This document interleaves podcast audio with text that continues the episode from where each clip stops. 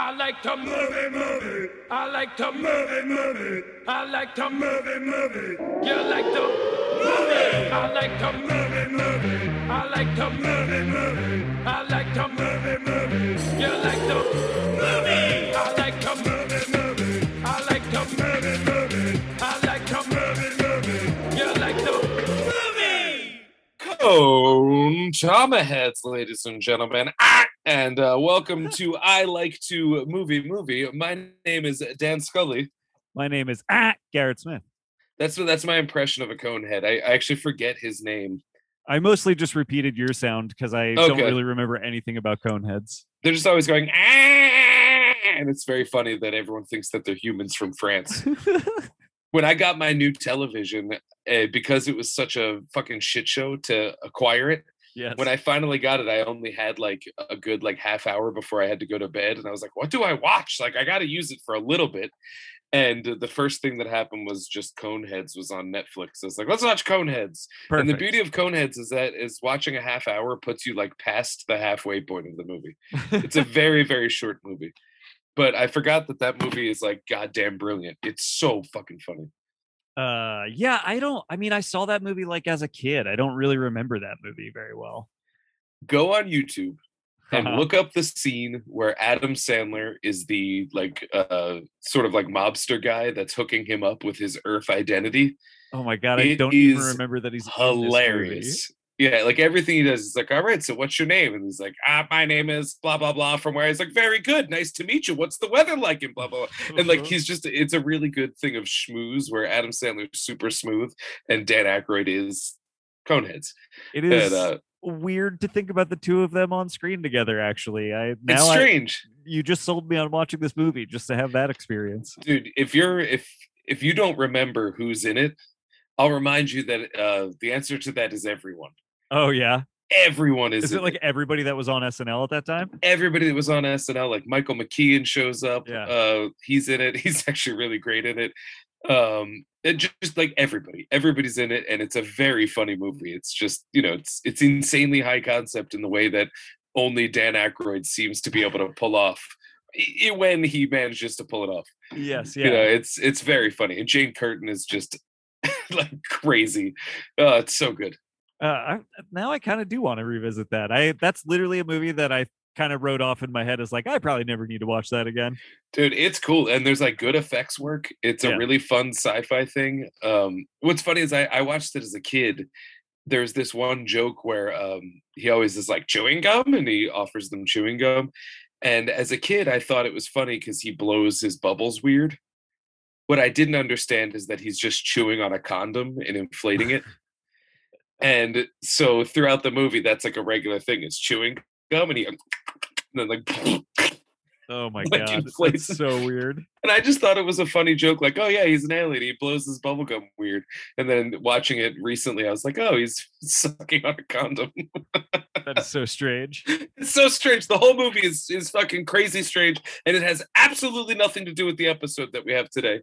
yeah. Um, it just the cone tom heads. Uh, well, I'm excited about today's episode because uh, we're gonna do the Friends of Eddie Coyle, directed by Peter Yates. Uh because I just watched his movie The Hot Rock. We talked about this a little bit on a previous Yeah, episode. I still gotta watch that. I have not watched it It- yet. it was killer and it like made me want to watch this because like i guess peter yates has like a sort of like loose trilogy of like crime movies I've, i heard somebody talking about this and describing this recently uh Is the other one Bullet? I, I guess so right like okay, because Bullet rocks. yeah bullet is real good i watched that for the first time this year uh, Oh, and- nice. and thought that was great i think that's got to be it right i'm looking at the rest of his career here and i think that's got to be the third one yeah uh, Yeah. so yeah, Friends of Eddie Coyle, Hot Rock, and and Bullet. Because what are these? These are 68, 73, 72. Yeah, these are all like you know within five years of each other, right?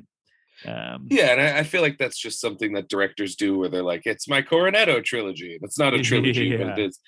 Do you remember back before America got wind of Cornetto trilogy when it was called the Blood and Ice Cream trilogy? I do have a memory of that, and I It but disappeared entirely, and that's what I always knew it as until the world's end. And everyone's like, "Oh, another Cornetto." I was like, "I don't know what that is." I th- I think I don't know what I guess like cornetto is maybe the British kind of like word for that ice cream. Yeah, it's it's the brand like we would have a drumstick. I, I ate one when I was in uh, London a couple years back, just so that I could.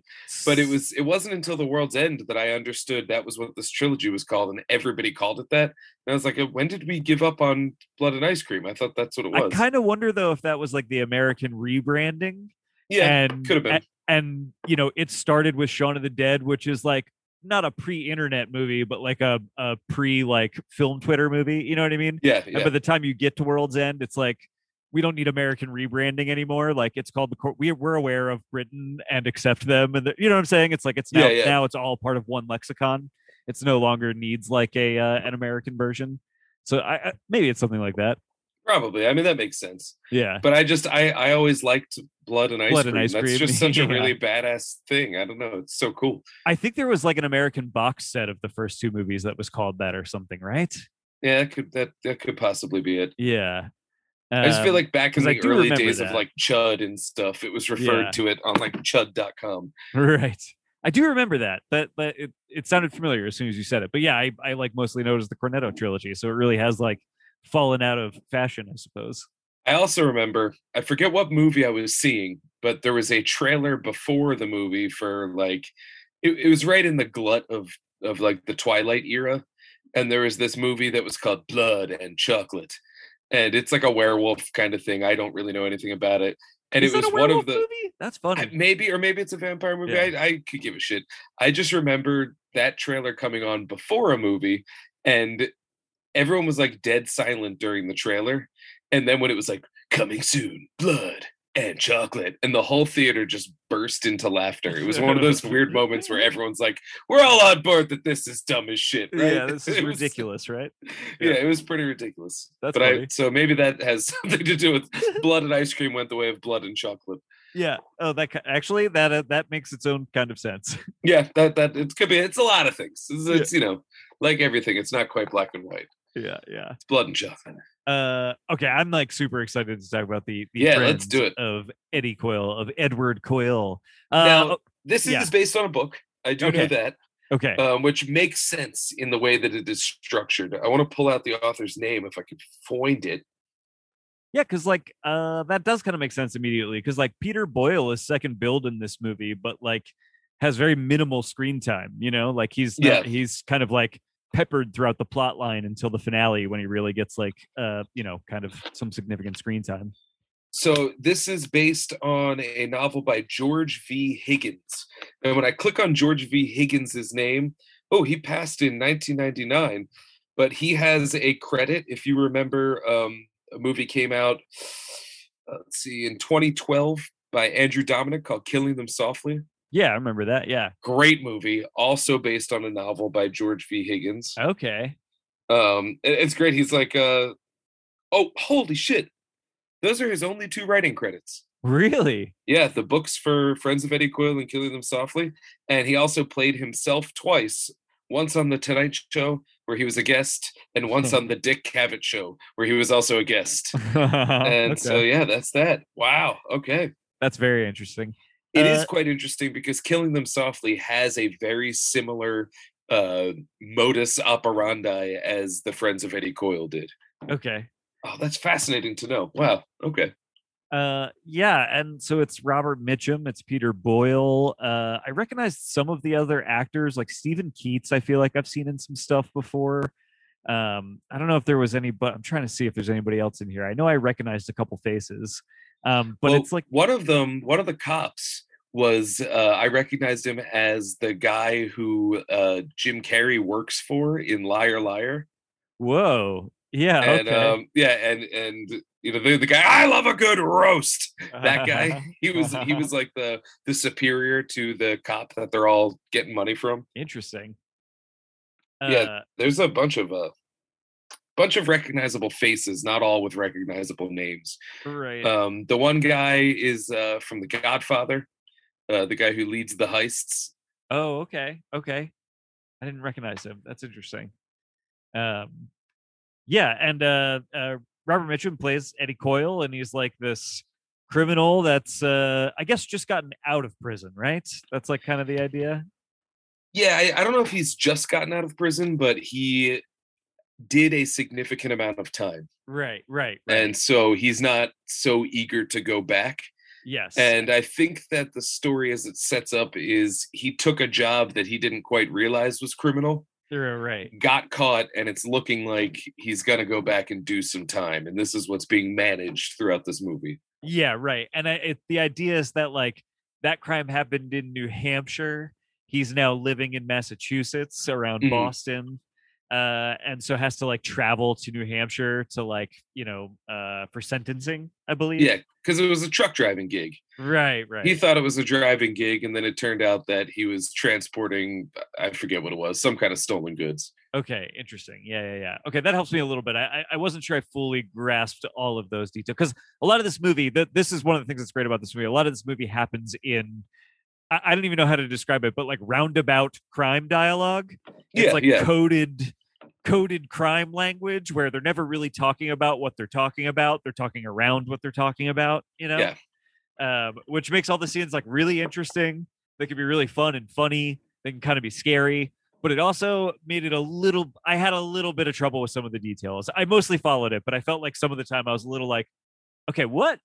Yeah, yeah, yeah. I, I feel you. It's it's all very in trade, which I think adds to the realism of it. Yes, Um, and then the other thing worth pointing out is Peter Boyle's character Dylan. He's the one that hired him for that job. yes, and he's like a local Yeah. bartender, but that's obviously like a front for like part of this like criminal operation that I think he's a part of, right? Yeah, because he's he's like clean now, if you will. Yeah, But they have that great exchange where he was like, "Listen, man, I'm all on the up and up. I got a liquor license." They're like, "No, no, no. Yeah. You work for a guy who has a liquor license." He's like, "Yeah, yeah, well, sure, but what? You know, what of it? Like, uh, yeah, yeah. Right. everybody right. works for a guy who got a liquor license. What are you about? You know, like, yeah, yeah.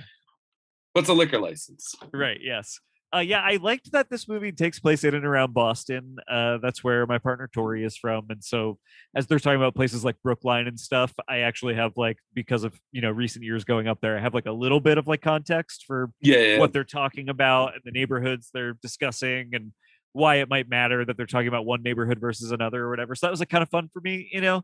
That was kind of my Mhm. first experience getting to do that with a with a movie but i also thought it was very funny that robert mitchum who has this very distinct voice is also trying to pitch it like a little bit boston accent and it sounds very funny every time he's trying to do it he was like a little bit trying to do the ka and a little bit doing Oh, the yeah. pack and it like it sounds real funny when it's coming out of his mouth you know I didn't even really think about the accents so much because Yeah. it wasn't until like a little bit deeper into the movie where I was like, "Oh yeah, this is Boston." right Um, it's because not to- heavy yeah, uh, and which is I think probably a good thing because, as I understand it, Bostonians who love the Departed yeah yeah uh, all make fun of the accents in that movie. right um, outside of Matt Damon, who's from the area. Yeah. And uh, this one, it was the reason I didn't put it together that it was Boston is just because everyone just kind of talks like they're from the city. yes You know, yes. we're just criminals from the city. That's what we For do. sure. Eh, And, like it just sort of had that that aesthetic to the voice. there was it was very funny to me that like there were definitely a couple of times where he was like trying it on uh, Yeah, because yeah. it was I would just be like I would hear something strange be like what are you doing? And then I'd like listen in and he'd be doing ka pack and it, like it was just very funny to me. It's like I just need you to go up there and pack your yeah. because like, I don't know where he's from but he sounds very much like Texas Southern to me you know uh Mhm. so it was like it was very funny uh listening to him like try it on throughout the movie uh but uh, he's great in this like i always like him but him as like this like withered guy that is just like trying to eke out some kind of comfortable existence for the remaining years that he has uh i don't know it, it felt uh it almost felt like he was playing himself in some way you know what i mean Yeah. Oh, yeah. I mean, he had, as I understand it, he sort of had like he was one of those guys who had two careers. right right You know, like he had the career. uh Trying to think of a way to, of who I can compare it to. He just had a career as a younger, uh, you know, a younger looking guy, and then when he became older, they were like, we can still use him. His voice is iconic, but now that his face is a little more punched up, you know, we can use him in a different way. yeah yeah Uh, but I, I I wish I knew more about his career to really speak up on that because Yeah. I've only really seen him in uh, uh, Night of the Hunter, uh, Cape Fear, the Yeah. other Cape Fear, and this. I saw him in a movie called like what the hell was it called? God, it was a noir, where he played the Philip Marlowe character. Um, Okay. Who I had only ever seen played otherwise by um, uh, Elliott Gould, and Yeah, uh, yeah. you know, and he's like a way different read on that character than Elliott Gould is, and so it was like kind of fascinating to like watch him, you know, portray the same character but in such a kind of like Robert Mitchum way, which is Yeah, yeah, yeah. very different than Elliott Gould's energy. You know, I mean, if you can, uh, have you seen either of the Cape Fears? I have not. You really should. I watched them back to back, like you know, one day and the next day, a couple years back. Yeah, And his Max Cady is very different from De Niro's Max Cady, as you can probably understand. sure. But they still kind of triggered the same sort of of uh, like like fear in the viewer. Okay. They both have a uh, his presence is one that's more imposing. I think we could reference it back to Night of the Hunters. He's just like a scummier guy as opposed to, you know, putting on airs of class like he does in that movie. Right. Whereas the De Niro version, like you can you can smell him. He- he's just like such a scummy piece of shit. Both of those movies are really fantastic. I really want to watch them. and you know how I love clouds and skies in movies? yeah, they both have a lot of them. Cape Fear has some skies, baby all right. oh all right. man it's it's some good stuff nolte's great fantastic but in that one uh you know in the in the remake they tapped uh mitchum to play like a good guy role Oh, that's as like the fun tag yeah it's it's pretty cool uh, by the way, the movie I was referencing, I looked it up, is called Farewell, My Lovely. okay Uh, i've heard like that yeah a yeah noir from 1975. Pretty good. I liked that Yeah. movie. Um, but uh, by the way, I've not seen any of the Cape Cape Fears, but I did recently watch Fear for the first time, and uh, boy, what a movie! Yeah, oh that movie's crazy it's real crazy, and it's not it- very good it- I, I honestly I enjoyed it a lot in the full Yeah. view of time.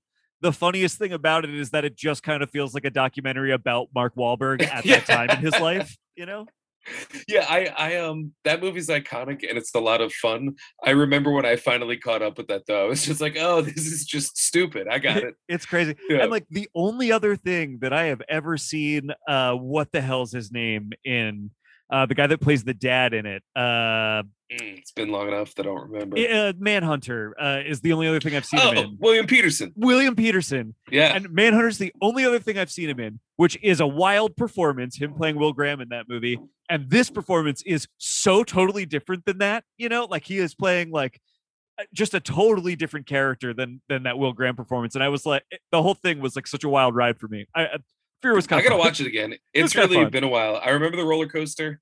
I remember the Uh-huh. hitting himself, mostly because they referenced that on Always Sunny when Dennis gets married and immediately wants a divorce. Oh, I think I lost you. oh, I'm here. I'm just laughing at you. Oh yeah, sorry, yeah, and um, yeah, and he immediately wants a divorce, and he's yelling at his wife, and she just starts doing that. And he's like, "Oh, she's doing fear, bro. That's fair. We gotta go." I remember that now. Yeah. Oh, That's it's funny. great. But Uh, um yeah. so yeah let's get into the plot of this movie i think that's really the way that we're going to have to tackle this because say, yes. this is a movie that is kind of plot forward and the character rises out of that Yeah. um it plays on our assumptions of what mitchum represents kind of like what we're talking about he is this tired old dog Yeah. so the movie uh sort of begins with like we said he is not necessarily fresh out of the big house but he's certainly not willing to go back. He certainly spent way too much time there. And it's understood that the reason he spent so much time there is because he was not willing to roll over on anyone else. right. He's right. not a snitch. He did the good thing. And this is evidenced by an amazing scene right at the beginning where he's meeting his contact because his job right now, how he's making ends meet, is he supplies guns for a group of bank robbers. right. He's the middleman between the source and the bank robbers. And so he tells that story about his knuckles. yeah. Can you explain that story to me? What what what is he? I didn't fully follow what he was talking about with his knuckles there. Well, I love that he's got this great way of saying it where the guy's just like, yeah, you know, like the uh, his source essentially says like you don't really know what you're talking about and he's like oh i don't know what i'm talking about. Well why don't you count your knuckles? He's like well which ones? He's like count them all. You know what count all of them if you want. Whatever you get to i got at least three times that. And so his hand is wounded. And so the story that he tells is one of he was caught doing something by the wrong people and when he wouldn't talk they made him talk by putting his hand in a drawer and kicking it shut right. so that it would break his fingers Oh, so he has more knuckles because they shattered the knuckles. that because he they has. shattered his okay, knuckles. Okay, okay, so yeah, got it, got so it. his hand has been broken so many times from that, and so the suggestion here, if we're going to get into the theme, Yeah. is that it wasn't until he was particularly very threatened that he was willing to give up anybody. Right, right. You know, and so he took he did the time when he got caught by the cops because he wasn't willing to roll over on anybody. Um, when he got caught by you know another criminal doing whatever, they literally had to torture it out of him. right. So he's been around the block. He's seen some things. He's got three times as many knuckles because his fingers were shattered. Which is funny that uh, one of the things I like about the movie is he tells that great story, and the uh, that character that he's talking to is the character that Steven Keats plays, I believe. Yeah. Um, and uh, it, it is a really interesting character throughout the movie. But he like the way he tells that story to him is like he's in charge and he's telling this kind of great story. Uh, you know, that is a great lesson that he can impart to this like younger person in the Yeah. crime game, right? Oh, he Uh, sees himself as the old wise man who's been around the block. Yeah. right uh but then later in the movie we meet characters that are like more on eddie's level or maybe even above eddie in this kind of hierarchy of crime and they refer to him as eddie fingers they don't Yeah. call him like eddie knuckles they don't call him like eddie four they call him eddie fingers I, think, it's that's an important distinction to make Yeah. because I think he sees himself as more respected than he is. yes right exactly And that's sort of at the key of the themes of this movie. And I don't want to dig too far into that yet, yeah but there's certainly something going on there where he sees himself as a wizened old man yes because he takes pride in the fact that he didn't roll over. right right He did what Yes. you're supposed to do. But as we learn about his uh, the friends of Eddie Coyle, there's there's Yes. more to it than that. yes yes yeah So yeah, he's acquiring guns for a group of guys uh, led by I'm not gonna know the actor's name off the top of my head. Is- Um, is this uh richard jordan's oh, character and we should point out that uh, his gun source, the character's name is Jackie Brown. yes yes correct Uh, Uh, the character, so Jimmy Scalise, uh, played by Alex Rocco of Godfather fame. He played Moe Greene in The Godfather. Oh yes, okay, I gotcha. Right. Yeah. Okay, okay. and so he leads a group of bank robbers that probably my two favorite scenes in the uh in the movie were the bank robbing scenes Yes. and i think this speaks to uh yates as a director and whoever is his editor does a really fantastic job pat pat jaffe is her name and she actually doesn't have a lot of credits she's also 96 years old and still kicking Holy moly. so uh Well, we love you. Yeah, Pat Jaffe, and um, because they're not very flashy these scenes. They're Right. very much procedural, but I love the methodology of how they rob these banks. It's a really fantastic way. It's kind of a a great way to do it. It's not walking into the the bank guns blazing, writing your name in the wall with a Tommy gun. It's none of that. it's not you know passing a note to them. It's getting the bank manager at home right.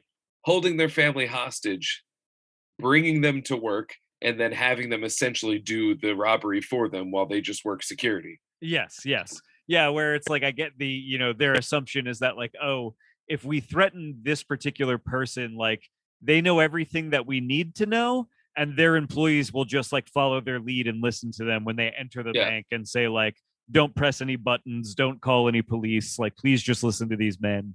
And it works for them. They hit like what three banks just over the course of the movie that we see? Three banks in the in the movie, yeah, Right. only one And- that and- goes poorly. Yeah, yeah. And I think they imply that they might have already been on a string of these like before we even meet them in the movie. Oh yeah, uh, if I remember right. The cops do refer to that they're that this is a thing that's been happening. Right, yeah. Um, which is you know, that in and of itself I thought was interesting that these crimes are just kind of like happening on a spree around the same community. Uh, Yeah. and all they really need to do is just like they have different masks every time and it seems like they are evading the the police to that point, you know? I mean, it's a pretty clean crime if you Yeah. if you think about it. Though, if if it goes well, it's pretty clean. The money is federally insured, Right, so right, there's not really that much of an urgency to do it. People typically don't get hurt. right. Um, but I, I what I like about the their style of robbing a bank is that it's patient. yeah, yeah. It's not a big intense heist. Right. It's just they walk through the motions, they do it, and I think that's why it works. And I think that's why it was so exciting to watch because I'm so used to, you know, either a Dog Day Afternoon or a Public Enemies or like a heist heist, you know, like a, like an Ocean's Eleven kind of thing. And no, this is just like it's a job, if you will. Yeah, yeah, yeah. It re- you know it reminded me of like Thief, right? Where the the the robbery is literally like a job. It's like a a methodical thing that they're doing. It's a process that they have to go through, basically. And like you said, it was it was pretty exciting to watch a bank robbery that felt like this is how a bank robbery would happen if a bank robbery happened in front of me. You know what Yeah. I mean? The like you said, there's no like specialized tools. There's no like uh fucking like big drill. you know? Yeah, no torch, none of Yeah, that. yeah. Uh, and it's just a matter of getting to the bank before it opens, Yeah. cleaning it out, getting out. Um, I think what makes that first robbery work so well is that the the bank manager that they grab gives this really incredible performance. It's a Oh, small yeah. performance. It's he looks terrified the entire time, but it's exactly the kind of thing like how should I put it? You get the sense immediately that he's terrified, but actually trusts that these guys, because there's a history of these robberies, really don't want to hurt anybody. Right. Really don't want anything but the money, and is just like basically biding his time until it's over so that he can get it done. And that's even more terrifying to me because I kept putting myself in his shoes, especially when they say, like, you're going to go up to that door, you're going to go in, and I'm going to start my watch, and you're going to have a minute Right. if that door's not open for us in a minute, I'm going to signal my guy who's on the phone with my guy at your house, and he's going to do something to your wife and kids. And what I love about that, and what's so terrifying about that, is it puts the ball in that guy's court. So if Right. something goes wrong, even if you know, even if it's just so much as like a slight delay on that minute, that poor guy has to live with the fact that, yeah, those guys murdered his wife and kids, but in some type of way, it's my own fault because I didn't do the instructions right. Right. And that's a fucked up way to think of it. But I can't think of anybody on the planet who wouldn't have that nagging in their head if so things were to go wrong. And that thought is definitely on that actor's face. It- yeah. it's terrifying. It uh left me so unsettled. Is that the scene where like we see his wife and child like at the dining room? Yeah. And then the camera moves into the room and reveals that they are under duress and under gun uh from Yes. like the rest of the team. That was It's beautifully done because it's him just like shot. going through his breakfast, getting his coffee and all that. Yeah. and he walks in and then we see uh we kind of get like the 180 rule it goes around the other way and we see around the corner his two guys i love that i'm i'm visually gesturing on an audio show but yeah guys around the corner that are holding them you know holding them hostage. Dude I, that shot i thought was awesome like i don't know i feel like i it was one of those shots where i was like i can't believe i don't see this in every movie why doesn't every movie have a scene where this happens? It's such like an exciting reveal. I think now we would do it showier and i Right. think that's one of the things that that really got me about this movie is it's not really showy right it's, it's, just clinical crafted. kind of right yeah, very yeah. clinical, very crafted. It's not very showy. It's not very sweeping. The showiest thing about it is the absolutely killer soundtrack. But yes. the uh yeah, in terms of the filmmaking, it's just sharp. yeah It yeah shows you everything you need to know when you need to know it, nothing more, nothing less. And that's kind of cool. I found that comforting in a way. And it, and it had like elements, like it has that that feel of like a 70s grindhouser, but because it's not being bombastic about anything, there's not dummy work. Right. It's much more, it just feels classy. I think clinical is the word. yeah and it, it uh does look great like it's got that kind of like you know grimy late night photography but of a city that's not new york Yeah. Um, so you, you get some like towards the end of this movie, there's like a, uh, a long sequence in a billiards parking lot that just has like neon lights on you know uh, wet concrete for you know like 60 straight seconds, and I was like, I, lo- I Oh, yeah. love I love this. This is I want this to be a poster on my wall. You know, Dude, I was watching uh Diamonds Are Forever the other day.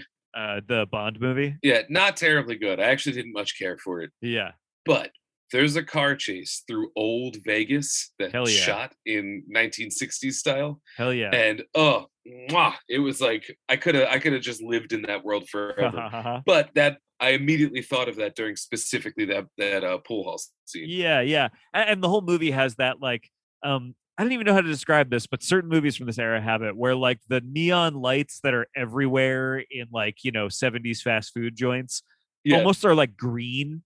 You know, Yeah. they gl- they glow like almost kind of a green kind of hue.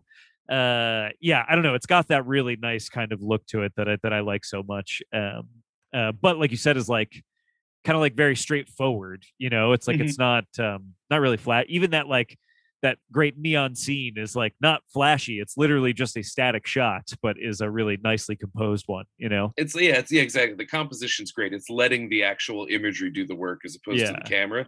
Yeah. Um, but anyway, so these the the point of showing us this robbery at the beginning is to show us how cool, smooth, and easy this job is if all the pieces fall into place. Right, right. Right. It's kind of the bank robbery that can't fail. Right. It's it's a really, really perfect plan. The only weakness in the plan is in the planning. Okay. Yes. You know what I'm saying? Yes. So like the, once the plan is executed, if all the pieces are in place, the only issue you can possibly run into is somebody at the bank getting scared and pressing a button like we had see we see in Yeah. a later one. Yeah. But otherwise, really the only holes in it comes down to the planning, which is why uh, someone like Eddie Coyle is very strict about like, are these guns clean? The guy's like, yeah, yeah, Yeah. clean enough. He's like, no, no, no, no. Like clean enough is not how it is Yeah. Yeah. it has to be a certain way or else it can't be done at all you know he's very much a professional like that because that's where these jobs fall apart Right. and so the plot of the movie the crux of the plot of this movie would be that since eddie coyle is facing a charge for a job that he did for his buddy was it dillon Dillon. Dylan you son of a bitch uh, peter boyle's character dillon Yep. um so he's uh he decides that maybe now is the time to give up his his uh ethical code of not turning anyone in Right. and he's going to make a deal with a cop to turn in this guy who he gets the guns from Right. in exchange for maybe that cop talks to the judge and helps him get off of this that cop played by richard jordan whose character's name is dave foley I saw that. He's very good in this. I He's thought he very was really, really good in this. he reminded me of cillian murphy yeah, yeah. He's got like I a very like they remade it. really distinctive look to him. Uh, Yeah. That is like, I don't know. He reads as scary to me, kind of, you know, and it makes him an interesting kind of a figure in this. He he's like the visual representation of what every one of these movies is about. Where it's well, this guy is no different than the criminals. Yes, It's just on the gang that's that's considered the good guys. You know, it's that that old that old chestnut. That's, I mean, my my big thematic takeaway from this movie was just that like crime is this like hierarchy that Eddie is basically not as far up as Eddie thinks he is. You know what I mean? Uh, with and that the cops are included in that hierarchy, that they Yeah. are part of the criminal system. You know? So yeah, and so that's that's what this is. Is he's it's a long form negotiation between Yeah. Eddie and Foley, just saying like, what can I give you that'll help me get off so that I can uh you know have a life with my tiny little adorable wife. Right, right. Because I think, correct me if I'm wrong, he's like, he is trying to successfully get the guns from the guy before ultimately turning the guy over. Yeah. Right? Does it right? And then, uh, but as he's sort of getting the deal together and getting it to work and stuff, the cop kind of keeps asking for like a little bit more. You know, he keeps being Yeah. like, yeah, yeah, yeah, I could go talk to the guy if you do that. And then he gets a little further in the process and he's like, yeah, but I'm going to need you to go like another step further before I go talk to the guy. Yeah, yeah. He's like, I talked to him and he said that it's you know it's good, but it's just a start. Right. Yeah. Yeah. I yeah, love yeah. that scene where they have that that exchange, and you know, he's like, "Come on, man, you're like you're you're spinning me around here," you know. And he's like, "Well, I already talked to him. You know, what do you want me to do? You asked me to Yeah. talk to him. I talked to him. This is what he said. All that your problem is you just don't like what he said." Yeah, yeah, And you know, and so then the the basically he baits him with the idea of like, "You turned in the gun guy, and we got him." You know, Yeah.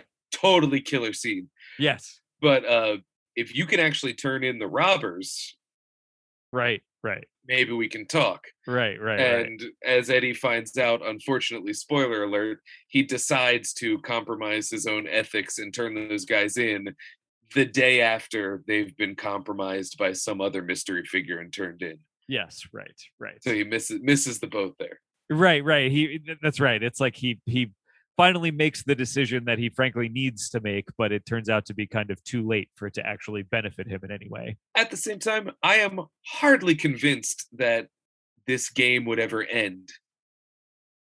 I feel Right. as if this cop didn't talk to the judge. Right, right. wouldn't talk to the judge and is just going to string Eddie along to get whatever he needs in the moment. Yes, yes. You know, I, I definitely got very strong, like ah, he's just he's just dicking him around vibes.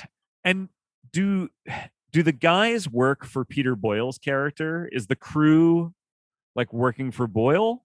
No, they all work for Uncle. Hi, or no, Oh. not Uncle. Uncle's the Uncle's the higher up one in the cops. That's just like what they refer to the higher up cops. For. Okay. No, they they work for a higher entity that we do not see. Or Okay, anything. okay, okay. Um, so, but Boyle is uh, right at the beginning. It's very clear that he's on the take from from Foley because he collects twenty bucks from him and gives him some kind of information. It's never really revealed what. That's right. He's in with the cops as well. Like yeah, he's both in with the he, cops as well. both he and Eddie are, but I think not known to each other, right? Yeah, I think so. Boyle's function. Uh, uh, we'll call him. We'll call him Dillon, so that Boyle and Coyle yes, don't yes, get yes, screwed yes, up. yes, yes. Dillon's a hitman.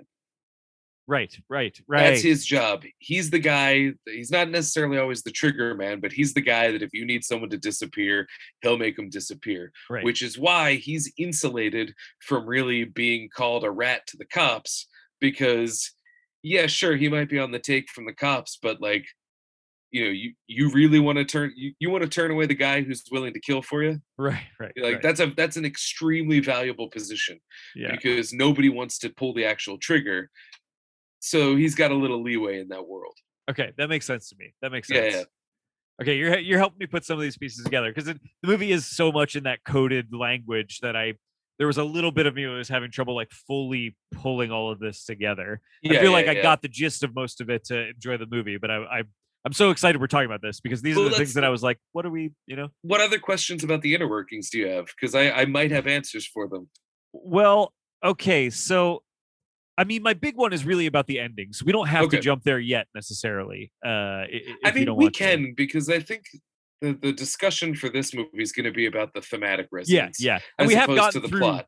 We have gotten through the plot. That's the really, that crux the the plot. plot. Yeah, that is, the the plot, essentially, and it's right there. full of these great meaty scenes where Mitchum gets to do his very Mitchum thing and like monologue at and with Oh, yeah. people and stuff. And we I can go back through them, but if you want to get No, through no. the questions so no, we can get yeah, to yeah, it, yeah. I think that might be the way to go. So, like, what is it that you're having trouble with? okay, well, at the end, right? At the end, bo- base. Okay, help me with the details too, because I'm trying to remember the timeline of this. Okay, so Scalise has that job um, Yep. that goes poorly where they end up killing a guy at the bank. Yes. Um, so then their next job is one that uh, it's highly incentivized that they get caught by the cops. That's Right. the one that uh, that Eddie Coyle is hemming and hawing over whether he wants to turn them in. Yes. Yes. He finally decides to turn them in the day after they've been caught. Yep. Great scene where they go into the house to kidnap the banker and Foley's there. Uh, what Yep. does he say? Oh, and I think I have Oh, the he, line he, written get- down. he says, April Fool's, motherfucker. April Fools, motherfucker. Yeah. And um, yeah, and so he's got them. And so the question is, if Eddie didn't rat them out, somebody did? did. Yeah. Who did? Do you think it is Dillon? I'm 100% sure that it's Dillon. Yeah. Okay. Yeah, yes. Dillon is the one that ratted them out. And that's what they say in the final scene. okay. Okay. Okay. He is the one that ratted them out. And in the final scene, uh, it's sort of hinted that both him and Foley understand that he is the one who killed Eddie. Yeah. Okay. Because they do they ask him to kill Eddie? That's what happens. Like Eddie thinks he's gotten himself out of this, goes to the bar, and while he's at the bar, they put in a call that he that he needs to kill Eddie tonight. It's a ploy by Dillon a little bit because Okay. no one knows that Dillon turned them in. Because why would Dillon turn them in? Right. Everybody knows that Eddie would have because he's facing time. Right. So the mysterious higher ups call the hitman Dillon and say, "Listen, we know that he's the guy who turned them in. You're just gonna have to take care of it." I see. So What Eddie we're finding the- out at the end Yeah. is that Dillon sort of created this problem. He's the one that turned them in, but he's covering his own ass yeah. Yeah. by Yeah. being like, no, Eddie, it's clear that, you know, he, he didn't even necessarily set it up. It's just like the only person who seems to be incentivized to turn everybody in is the guy whose back is currently against the wall, Eddie Coyle. Yeah. And so and so- that's Eddie ends up taking the fall for this anyway, even though even though the cops know that he's not who reported this, right? Like the cops know that. He Yeah. Eddie, right, he's too short on this, but he takes the fall for it anyway, essentially. he takes the fall for it amongst his quote friends. Yes, yes. Yeah, the cops uh, got the the information from Dillon. Yeah, yeah. And then you know the higher ups are like, well, this looks this has Eddie written all over it. Yeah, so yeah, They say, okay, Dillon, okay. we need you to off him, and Dillon's just Yeah. like, perfect. That that clears my ass entirely. yes, yes. You know, yes, like I'm clear with the cops because I gave them what they want. I'm clear with my guys because they think I killed the snitch. Right. Bing bang boom. And uh, I think what's what's the most important thing established in the last scene is that Foley makes it pretty clear, like I'm I am aware that Dillon, you're the guy who pulled the trigger on Coyle. Right. I'm also aware of the fact that you wouldn't have done it unless you had to. And the most the most important thing is that I can still keep getting information from you. So I'm not going to worry about the fact that I'm pretty sure you you did kill this guy. Okay, so here is this is what's interesting. That conversation was what made me have this really weird thought, and why I was kind of confused with the ending of this movie. Uh, is I, so there's something weird about the way they kill Eddie. the The way that that is shot is that like they pull the trigger, and we see a hole form in one of the windows from a Yeah. bullet, and we never see Eddie after that. There's never a shot where we see that Eddie himself was actually shot by that bullet or ever even died. It the camera once the trigger is pulled never comes back to Eddie. And there was something about the way that that last conversation happened that I thought what they were talking about was that he basically was lying to Foley and saying, "Yeah, yeah, I killed Eddie. I killed Eddie." And the reality is he actually helped Eddie do what they had that conversation earlier in the movie where Eddie was like, "I think I'm going to go. I'm just going to like leave and move somewhere else." He like Yeah. a- a- like I'm just gonna get out of the life. I'm gonna quit. I'm gonna go. And like I kind of got the impression that maybe that last scene could be interpreted as him cutting Eddie loose, like letting Eddie go and making it look like he killed Eddie for the purposes of cleaning all of this up. But I wasn't sure. I think it could be argued. I think that there's enough material that Okay. you could read it cynically and say, no, he killed Eddie and saved his own ass. Yeah, yeah. Or that he's even smarter and he pulled a trick, saved his own ass, made it look like he killed Eddie. I'd have to watch it again with that in my mind, but I think it's certainly arguable. Okay. I, and that makes me think about a line that I wrote down oh, because um, during that final scene at the Bruins game, which was Yeah. great, Yes. uh, Mitch Mitchum plays drunk really well, like Yeah. really well. he's he's doing that thing where he's not just drunk he's been drinking at a baseball game so he's been drinking outdoors under the sun and Uh, so he's hockey not game, hockey game. ho- hockey oh, sorry you're right yes it is indoors over the ice. that's right never mind i was gonna say he was doing that thing where he's like he's hot and drunk do you know what i'm saying where you're like yeah. y- you're like dehydrated and drunk you know Well, he also he showed up at the bar earlier that day and started Yeah. drinking. Yeah, started, true. you know, time Yeah. went on. So he's certainly been day drinking as it Yeah. were.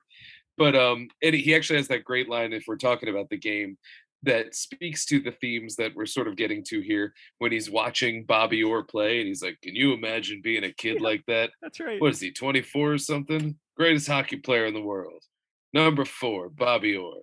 Geez, what a future he's got, huh? yeah yeah Love that. Yep. But after uh Dillon shoots him, his little lackey is like, Is he dead? And he goes, If he's not now, he's never gonna be.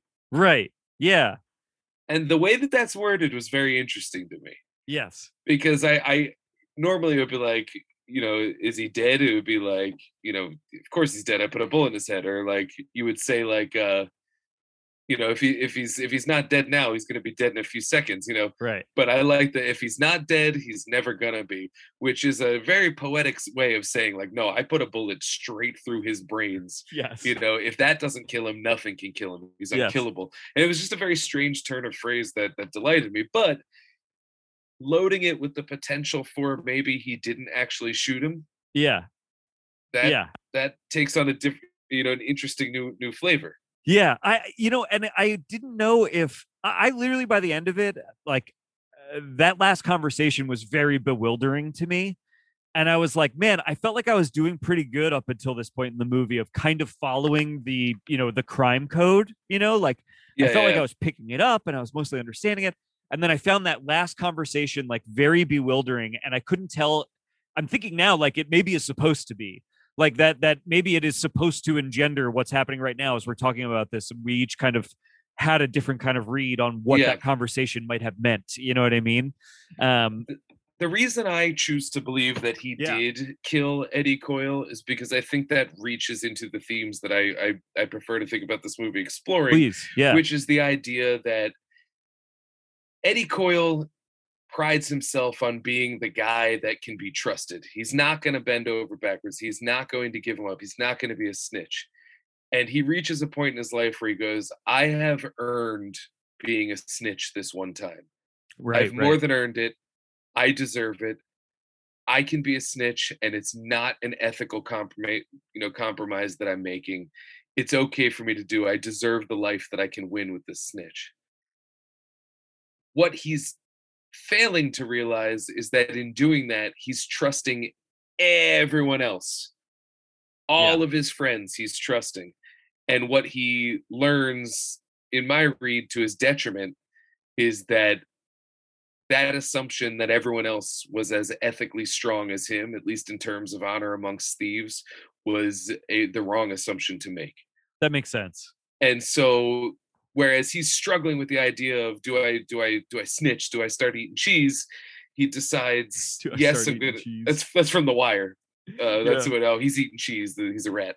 Um, you know, do I do I start eating cheese when he finally makes that decision? It's very tough for him yeah, but he learns that amongst his friends being a snitch is just part of the game he just, right. you know snitches get stitches if they get caught yeah, you yeah. know and so his his assumption that this one time he can get away with snitching is based in a false assumption that everybody else is acting as honorably as he used to right. and that it's clear sense. that quite literally nobody is acting that honor- honorably except maybe Scalise. Yeah, and that kind of makes the title of the movie make sense to me, right? yeah I, I, I guess with my view of the ending, it makes some kind of sense as well. But I, I actually, I kind of like the more ironic. mm, I, I don't know. The movie itself has a tone that makes me think the title is meant to be more ironic, you know. Uh, Yeah. uh, which which feeds into uh, I think what you're saying quite a bit. Um, yeah, that makes sense to me.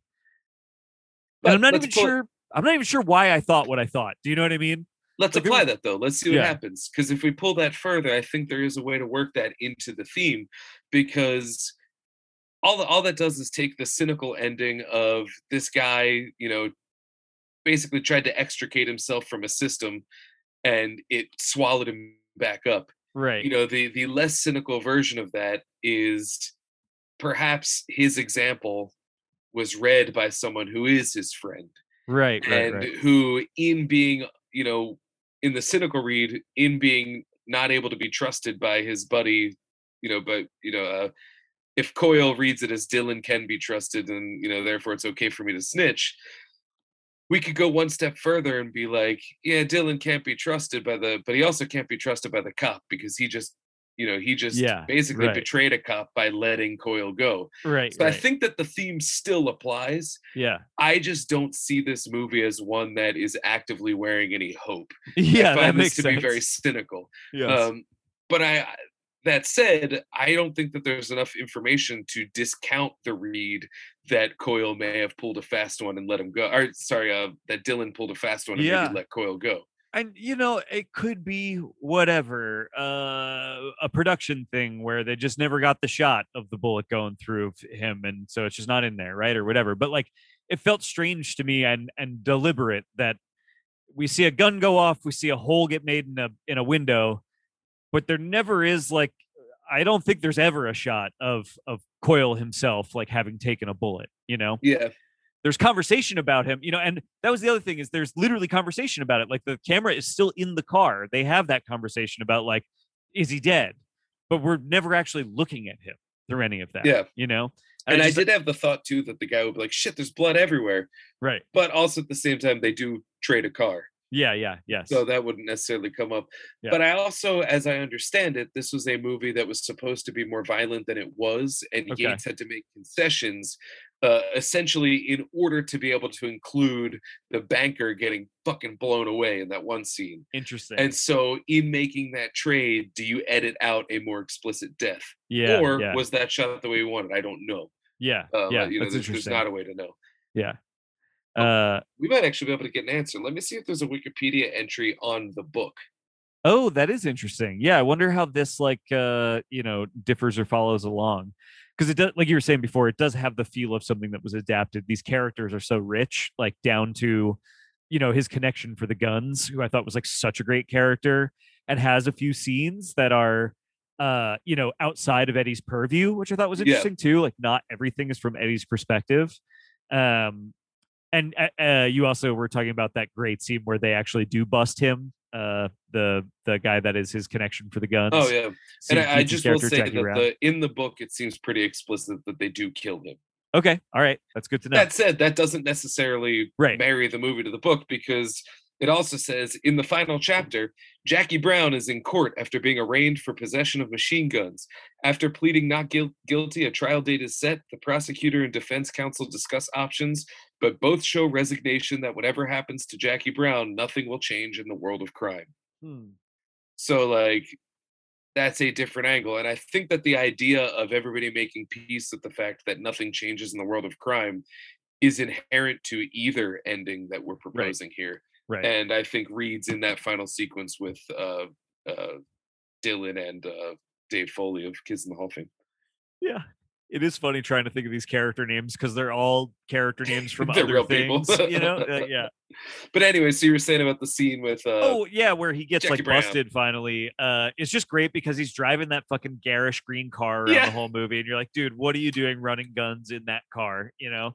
Uh, and then he gets to have a car chase with it, which is hilariously short lived, but still cool. You know what I mean? it's super uh visceral yes, and I think that the geography on it is remarkable. it's awesome. the way that that's done and it's it's real cars hitting one another it's Yep. oh man it's so well done yeah, I, I yeah love it's that it's a collective eight seconds yes, yes, but what i like about that is that the scene leading up to it shows that jackie's a little bit more savvy than we give him credit for yes, and a little bit more savvy than coyle gives him credit for because you can tell immediately coyle sees him as some young whippersnapper who doesn't know the business yes, when really the story is he's an old whippersnapper that lost touch with what the business has become right, right. one of snitches and one of dishonesty and all that. Whereas the honor amongst thieves has since dissolved since Coyle's day. Um, and that's that's really the key of the themes there. But I love that scene because he's meeting with the hippie couple that wants to buy a bunch of machine guns for some sort of robbery. Yes, And when they show up to pick up at the car, he's just like, "Yo, you know, what? you're gonna have to meet me somewhere else because I am positive I'm being watched. So I'm gonna sit here and watch every car in this lot and make sure that nobody's leaving when you guys leave. That's how I'm Yeah. gonna know." And it's like, "Oh shit, this guy's savvy." yeah, yeah, he knows he wasn't savvy enough, but you know, at a time where they got snipers all around him and Foley thinks he's got this idiot dead to rights, that idiot actually has a plan.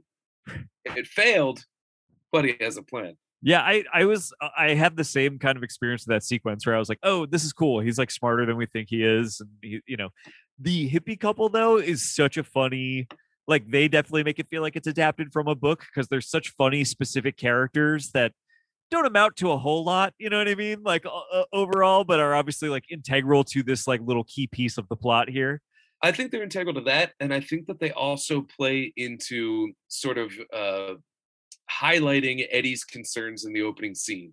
Yeah, okay, because yes. in the opening scene he's like listen this has got to be on the up and up insofar as something like this can be on the up and up you know we got to do this right or else there's a hole in the plan and so they represent and kind of coax us to think like this guy's not the professional that he thinks he is eddie is correct because this guy's willing to meet behind a you know what looks like an ice cream truck yeah. you know use not as coded language as you would think he would use Yes. and sell a couple of obvious non-professionals a- a ton of a ridiculous ton of guns yeah. and that's you know so i think we're supposed to be like they exist to make us think yeah this guy is the idiot that that coyle thinks he is and then sense. we get the rug pulled out from under us that no he's not especially in that great scene where he's buying guns from the guys up the hill Yes. Yes. and he knows exactly how to do it oh Yep. man that's he actually he has a great line he says uh, i wrote it down He was He like kind of my uh, favorite character. Yeah, actually. he was really good. Yeah. He goes, "Hey, this life ain't easy, but it's a lot harder if you're stupid." yeah. Such a good line. He uh I think he might have had the other line that I quoted in my review. I think he's the one that says it. He said, Life's hard, lover, very hard. yeah, I'm pretty sure that's him too. Uh yeah, I uh um what was the other thing I was going to say about him? I had a thought while you were talking there that Well, I, and we see him dealing with a junkie too. Like, like oh, that's right. we look at his process and we're supposed to think like this guy is exactly as sloppy as Eddie thinks he is. Yeah, yeah, And he both is and isn't. And it's kind of disorienting because you know the movie simultaneously is saying like, yeah, you thought he was sloppy. He's actually better than you think he is. But he's also in over his head. yeah, yeah. Um, I thought one of the things that was like really cool and interesting about this movie that feeds into like everything we've been talking about is like how a lot of the storytelling is actually kind of like on the periphery of the movie. Like Yeah. the idea that like all of these conversations happen in these weird public spaces, and that's why they sort of talk in the code that they talk, but that's also they wouldn't really meet anywhere else. These conversations need to happen in these weird public spaces because that's where they can kind of get away with talking about these things and knowing there's nobody bugging their conversation or listening to them. In or, the you know- grocery store parking lot, they're Yes, literally yes. selling guns but dressing them up as groceries. Right. Yep. I thought that was like a very interesting, and the whole movie is kind of that way, where it's like half of the information we kind of need to understand is just the texture of the movie. You know, Yeah. it's like it's it's just where they are when they're doing things. You know, how they're doing things. I thought that was really kind of cool. I, I like that aspect of the movie a lot. it like hints to the idea of like like my current job i work in shipping and the most fascinating thing about shipping is you don't realize that there's just this invisible force all around us moving things everywhere Right. Right. you don't realize it it's just something that until you know about it you don't realize or like when you think about like the economy in general Yeah. it's this invisible alchemy that just exists in the air around us but controls so much and i think that that is applied in this movie that it's like the crime is an omnipresent thing yeah. and we are just watching the areas where it might flare up and cause an issue. Uh, the goal isn't to eliminate these guys; it's to have enough of a control over them that it's manageable and that nobody gets hurt. right. You know, and so like the issue in this is like during bank robbery number two, somebody gets hurt. Right. Right. yeah. Therefore, we got to sort of, you know, the system that exists sort of has to collapse around it and do that. You know, once again, I think you know what movie I'm about to reference and recommend. You got to watch The Counselor Oh yeah. Okay. because that movie is that that has like none of the actual action though it's just those between scenes Yeah. Yeah. I kind of So, like those you know, between scenes though. yeah you, your mileage may vary with it um and i i imagine that it it I, it's been a long time since i've seen it i imagine i'd probably have somewhat of a different feeling about it but uh this movie reminded me that a lot because of exactly what you're saying is that like you watch these scenes and go oh yeah the plan the heist is not what matters it's all the planning that matters and this is where the issues can arise this is where the errors that can sink a plan are made Yeah. you know like that kind of a thing um and the counselor has a lot of that That's cool. That's I do have to watch. That's um uh, Ridley Scott, right? ridley scott Yeah. it's got uh his name javier bardem cameron diaz Yeah, yeah, yeah. uh, fassbender Yeah, it's got a wild cast actually. wild cast that's a Yeah. cool movie Yeah. and it's a script by uh cormac mccarthy Oh right, right. Okay. yeah so it's so it's real fucking bleak and upsetting so it's uh, yeah Sounds right. everybody's every everybody's having a bad time it's it's you know you know he does Yeah. That sounds about right. I Um, wanted to point out too in the yeah. scene where they where they arrest Jackie, that's an audible that they call. what do you mean? Uh, Oh. Foley's not necessarily going to That's arrest him.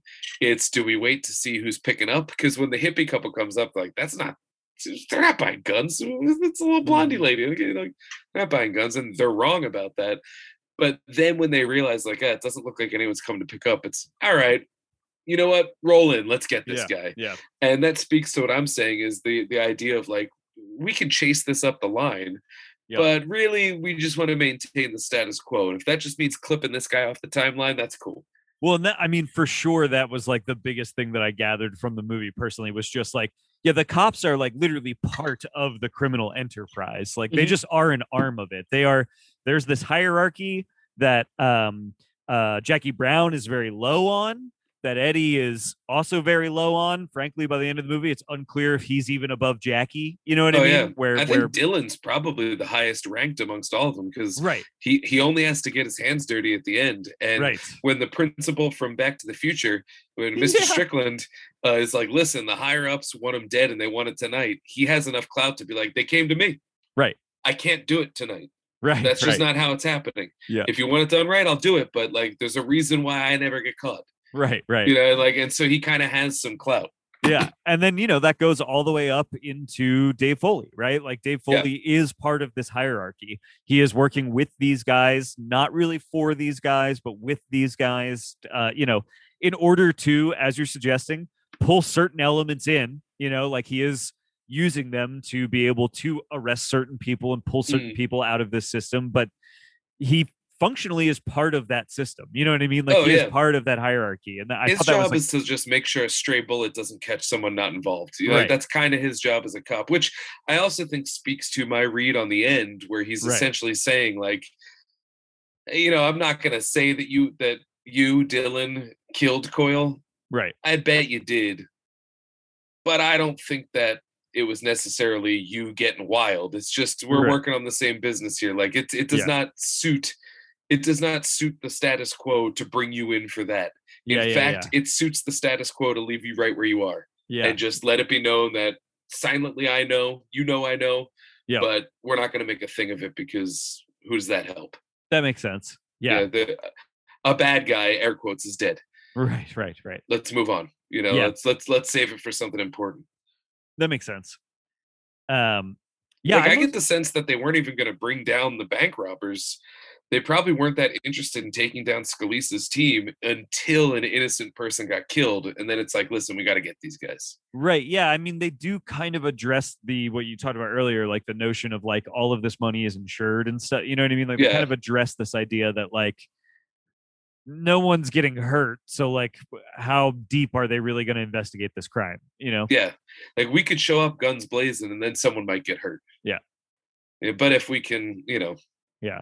Yeah, it's let it interesting- And it is interesting that the only time somebody does get hurt, that's a really interesting scene where it's like a guy that chooses to basically try and be like heroic in that moment Yeah, pays for it. And I don't know if it's just because of my own headspace right now. All I could think about during that scene was like, man, this bank doesn't give a fuck about you. Like, what are you what are you pressing Yeah. that button for? You know what I mean? Like you're you're you're about to pay for no reason, for like for nothing, you know?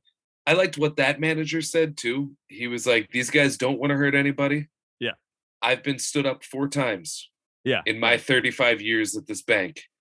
I have every reason to believe that they don't want to hurt everybody, anybody, and I have every reason to believe that they will. Please don't do anything. Right, right. Wait an hour. We'll do this, and then Yeah. that guy gets, you know, an itchy button finger. But I think that speaks to what I'm saying about the idea of like, you know, of course we don't want bank robbers running around doing things, but when somebody dies in a bank robbery, the people of Boston go, "Cops, what are you doing?" Yeah, yeah, and yeah. now it's time that we've got to bring these guys in. Yeah. And so it is a, you know, we've got this. I'm thinking in terms of the the show Loki. We've got this timeline moving forward, and somebody decides to to upset that status quo. Well, you know what? We've got to corral it in. yeah, so Scalise's team's got to go down. You know, yeah. yeah, yeah, that's interesting. And like that's the cops' role is not necessarily to bring down the bad guys. It's just to keep the bad guys from hurting anybody and to do some sort of performative justice if and when they do. Right. Yeah, that's that's very interesting. Yeah. It is Because I mean, think about our policing. Like we very rarely care about solving the crime. We care about getting the crime off the books. right, right. Justice or the truth be damned. yeah. Trying to get that backlog taken care of. Get the backlog taken care of. Doesn't Yeah. matter if we if we you know lethally inject a guy who didn't do it. Doesn't matter if we don't catch everybody. You know, like we just we need a symbol and then we need to move forward. You know, it's it's that kind Yeah. of thing. Yeah. Uh I'm trying to think what o- what other like notes I have about this movie because I, Let me pull I out my notes. I noted that in the second robbery, their masks looked like Michael Rapaport. that's very funny. Oh, I was thinking that the masks in the first robbery, I've you know I've seen them used in other movies I think before where it's just Yeah. like a what would you say like sort of translucent uh face that has its own kind of face paint mustache and makeup on it so that it kind of disguises your face underneath Yeah, it's uh there was a villain on the Adam West Batman show called False Face, yeah and he he wore one of those. i kind of i mean i've seen them used in other movies before but seeing a whole team of people with them on made me realize like how effective they really are where Yeah, it's I like didn't know who was who. Yeah, and like when you can kind of see a face underneath it, but then there's that face on top of it, it just makes the whole thing morph in a way where you really cannot report any distinguishing features. Do you know what I mean? Have you seen a Scanner Darkly? Yeah. Okay, uh, you know the the identity hiding suits in that that just Yeah, flow yeah. through a bunch of different faces. It has that effect, only static, Yes. where it's too it's so much information that it, it clouds all of the information. yeah I, I i don't know for some reason i was like very taken with that i was like oh this is kind of a brilliant idea for a you know a bank robbing disguise Yeah, it's so it simple works, but it seems and they can effective see clearly. yeah yeah Certainly better than putting on a full on nun mask like in Yeah. the town, another uh, uh, well, Boston heist movie. i did think it was funny that the final heist they're just wearing fucking ski masks that the first two heists they have like these more kind of what would you say like complicated uh disguises and then they're just in ski masks by the end I mean, I think that's just that's that's a good plan, you know, Mhm. like to make sure that that you know it's not like oh they're the uh they're the ex presidents, you know, you don't want to have that happen. I agree, then It it's like it's becomes a not- thing, you know. there's no identifying factor about it really Yeah. Yeah. I think that's what really struck me about this movie is that it's smart. Like like the like I said before, it's the the plan is smart. It's a good Yeah. plan. Right It's if you if you're in the business of robbing banks, that's a great way to go about doing it. Yeah. Oh, Um, they have that funny conversation i think going into the last one where they go like so what does this guy have any kids or just a wife and they kind of imply that like when it's wife and kids it's better because like they're more likely to like go with our plan when it's just Yeah. wife it's a little harder to get them to go along yeah, he might not be so into his wife. That actually I, that connects to the line that I wrote down here that I thought was so funny. Uh, Robert Mitchum saying to I think he says to Jackie, he goes, "I ain't got the time to explain the ins and outs of married life to you, and if I did, you wouldn't believe me." yeah that That's was so good. line. yeah so good. But I do love his relationship with his wife. Oh, I she's know. this sweet little tiny lady. She's about Yeah. three inches tall, yeah and uh, you know she's just very uh, contented. It seems. yeah she's she's kind of like she's up she, there's a weird thing where she's like she seems to know what he's doing and is a little like come on eddie just like i, I know yeah, but like just, tell me. just yeah, like just just come home. Like what what are we doing? Like, Yeah. can, we put a stop to this finally? And he's even like, I love that the line that Dillon says to him in the bar when Dillon's just feeding him booze before he invites him to the Bruins game. Yeah. Um, and he says he says to him something like, "Hey, you know what? They're gonna put you up for." Oh, we say they're gonna put you up for two years. You're gonna get eight months, and then you just get out of here. Yeah, yeah, yeah. Like, right. come on, man, like stop. Yeah. Don't even do this. But then when he gets that call in the back, he's like, Yeah, he's here, blah, blah, blah. And we don't hear who's on the other end. We never meet that the Right. man. We Right. only meet Principal Strickland, who like is his voice. Yeah, Um, but yeah, he's we never meet the man, but he even then he puts on like a fake air where he goes, Yeah, he's in here saying that he doesn't know who turned in the Scalise gang. And it's pissing me off. yeah, yeah, like, yeah, yeah. It's just part of his performance, even though he turned in the Scalise gang. That's right, yeah, I think that speaks a little bit to your theory, yeah, yeah. you know, because he's saying to him, like, listen, man, like, just do your time. Like, get, know, get yeah. out of here. Do your time, man. Like, just do it. You're causing trouble, and it's only gonna end. He's he's giving the speech sort of that uh that De Niro gives uh Hoffa in the Irishman. It is Oh, what it yeah. is. It is Yeah. what it is. Yeah, yeah, yeah, Oh no, they would never do that to me. Yeah. I'm telling you, it is what it is. yeah, yeah, yeah. That is. They want me to stop. I'm not. I'm not going to stop. This is my union. It, it is what it is, Jimmy. Fucking love that. I think about that scene a lot. That movie's so good. It's Yeah. so good. That's like one of my favorite. I'm half drunk and not paying attention, so I put it on in the background while I do other things movies. Oh, it's so good. Yeah, But Scorsese, like, Scorsese makes great uh post Thanksgiving dinner movies. yes. Oh yeah, just rubbing your belly and Yeah. enjoying murder. It's Yeah. good stuff. But this sort of has that similar vibe to Goodfellas. Like one of the uh one of the failures that uh that uh I forget De Niro's name in that. He's not Tommy. Tommy is is Pesci. What is his name in that?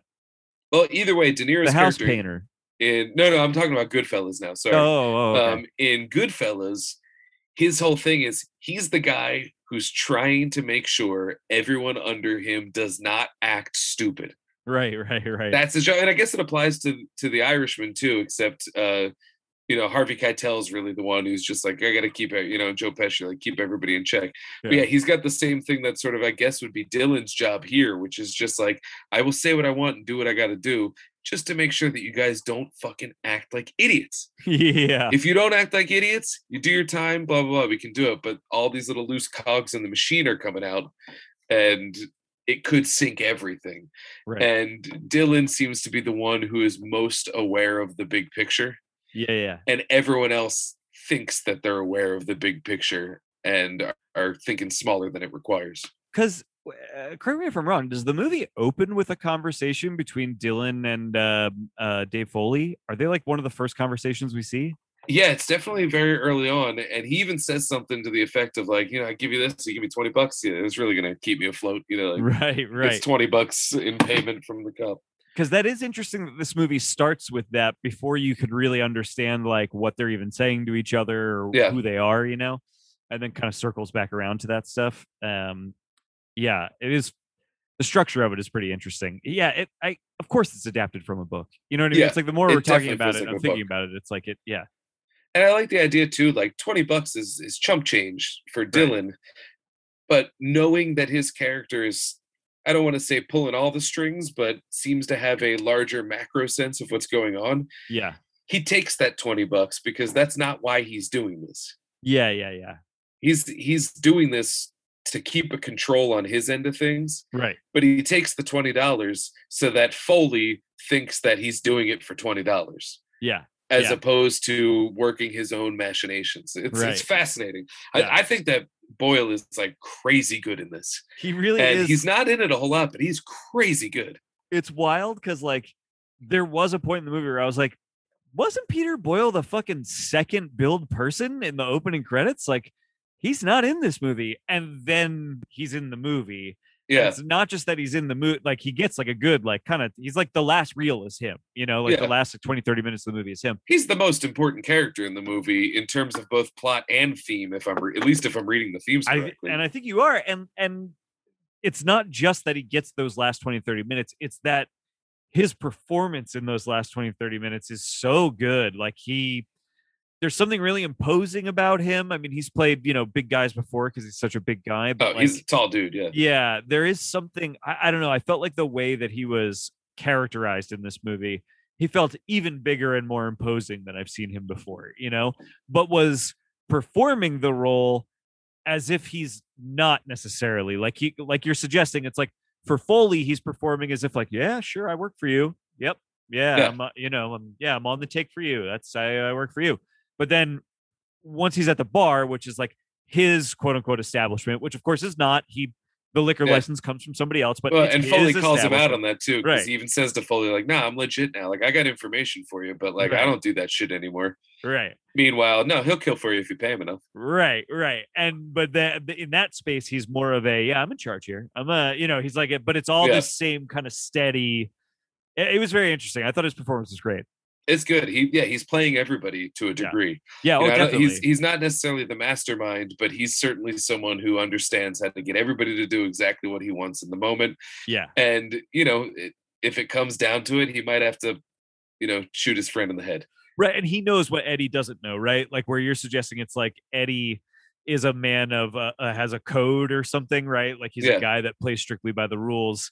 Um, uh, Peter Boyle's character is a guy that very much knows no one plays that way. So I have Yeah, he knows to- that honor amongst thieves is a myth. right. Maybe it wasn't so much back in the day in Coyle's heyday when when it was respected to not roll over on anyone. right. But now it's like, sure, yeah, if you can make it look like you're not rolling over on everyone, that's great. You know, that's Yeah. you know yeah. cherries on the sundae. but you know people roll over on one another and you just you you cannot trust that no one's going to roll over on you Right. and so- coyle does not understand that he's like well i'll roll over because it's the one time and no one else Yeah. is going to roll over Yeah. on me yeah yeah and boyle's character i think also uh, like um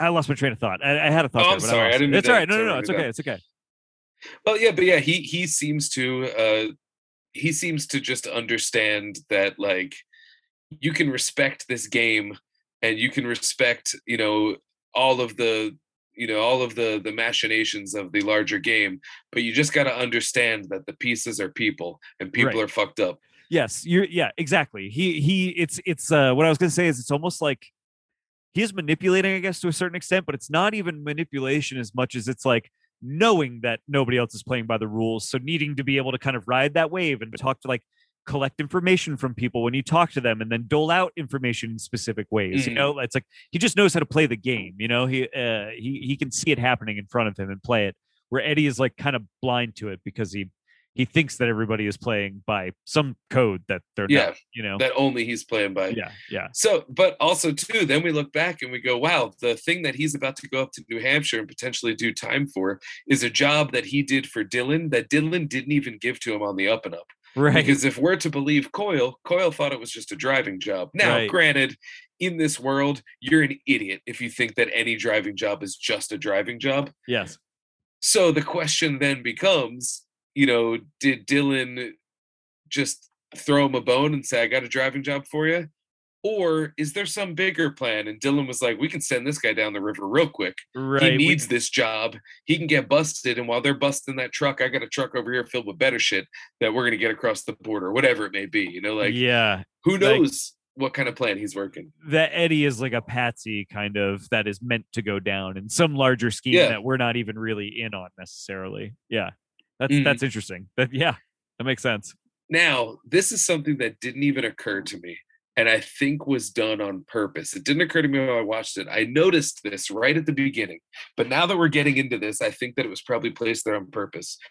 The opening scene where Eddie meets with Jackie at the diner. Yeah. It's a diner, sort of buffet style, but there's servers behind the buffet. There's a sign on the wall that says, Do not wait in line please come to like the whatever area you want you like just cut to whatever area you want to be at and all that Yeah. and in my head i was only thinking of that in terms of logistics and i was like oh that's kind of smart if i was running like a food line you know why assume that everybody wants to take a look at everything someone might just want to walk up grab a coffee and bounce Yeah. that's an important sign to have but now that we're having this conversation i'm starting to think about it that is so thematically appropriate the idea of it saying if you want something don't wait in line yeah, as yeah. the system tells you to do. Yeah. Come up, take what you want, and bounce. yeah. And like that's what every that's what Dillon understands. Yes. That's what Coyle fails to understand. Coyle's Yeah. the one that's like, well, you wait in line because that's what you do, but you will get your food. Yeah, yeah. And Dillon kind of understands the like, no, walk up to the pie section, grab your pie, Yeah. and then go sit at the table. Yeah. And why wait in line? Because you're just wasting your time and clogging things up for everybody else. And I, I wonder if that sign was included in these shots for the purpose of of echoing that thematic sentiment. that totally makes sense to me. Uh and cuz even like um like one of the things I like about the Jackie Brown character is that like he has this relationship with Eddie where he, you know, Eddie thinks he's schooling him and giving him this great wisdom. And Jackie spends every one of those conversations being like, "I, I, yeah, okay, old man. Well, whatever. Okay, yeah, yeah. What are you, you Yeah, gonna yeah. buy these guns? Okay, great, sure. Okay, awesome. Uh, and you know, I because I think he, like you're saying, it's like he's another guy that's like, yeah, no, I'm gonna go to my part of the buffet when it's time for me to go to my part of the buffet. Yeah. Whatever, old man. Like, w- wait in this line. I don't care. Whatever. Buy my, you know. Yeah, yeah, yeah, yeah. Your knuckles, the guns got to be clean, and then he's Yeah. gonna leave and get the guns however the fuck he feels like getting the guns because that's how Yeah. you do it. Yes, and because Eddie is gonna buy those guns, right? Like Yeah. it's uh, you know, what is he not gonna buy those guns at the end of this interaction? Yeah, you he know? needs them. yeah, yeah. Yeah. Oh man, Mitchum's just he's He's I- and it's weird because. I'm like I'm like a new Mitchum Me fan. too. I know Me he's like too. a classic, but like you know, being rocked by Night of the Hunter and and seeing Cape Fear and all that, like it's very clear why he's a legend and why he's a superstar. totally. Very very iconic, but I I think has a lot of range. You know, you know he's never going to escape what he looks and sounds like, but you know you compare the murder and priest in uh you know night of the hunter you compare that to eddie coyle and yeah there's shades of the same but that is that's a very different aura that he puts forth Totally. I mean, Eddie seems like I, before we started recording, I called him a bowl of soup.